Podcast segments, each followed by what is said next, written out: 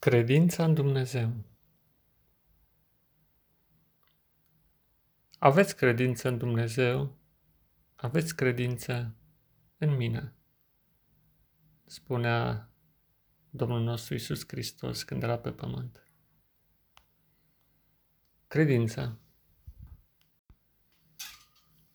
Ce reprezintă ea? În primul rând, credința este cea mai mare avuție pe care poți să o ai pe pământ.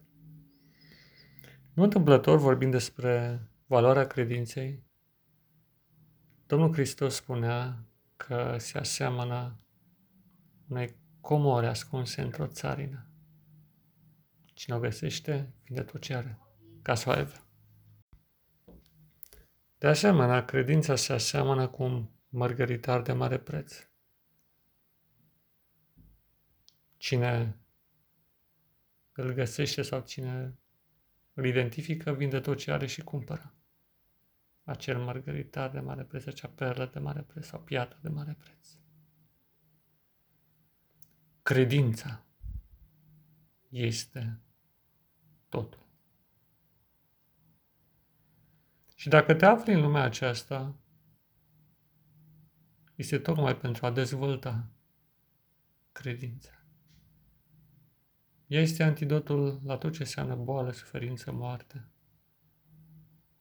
La tot necazul în care această planetă este cuprinsă.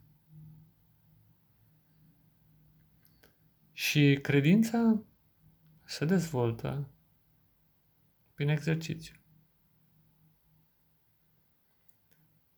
Atunci când întâmpin un obstacol, există o tendință de a abandona, de a spune pur și simplu, nu se poate.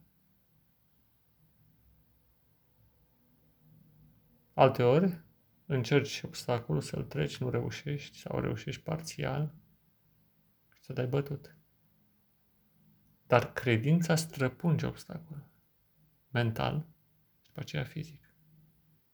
Credința unifică mintea, sufletul și corpul într-un singur exercițiu suprem de a învinge.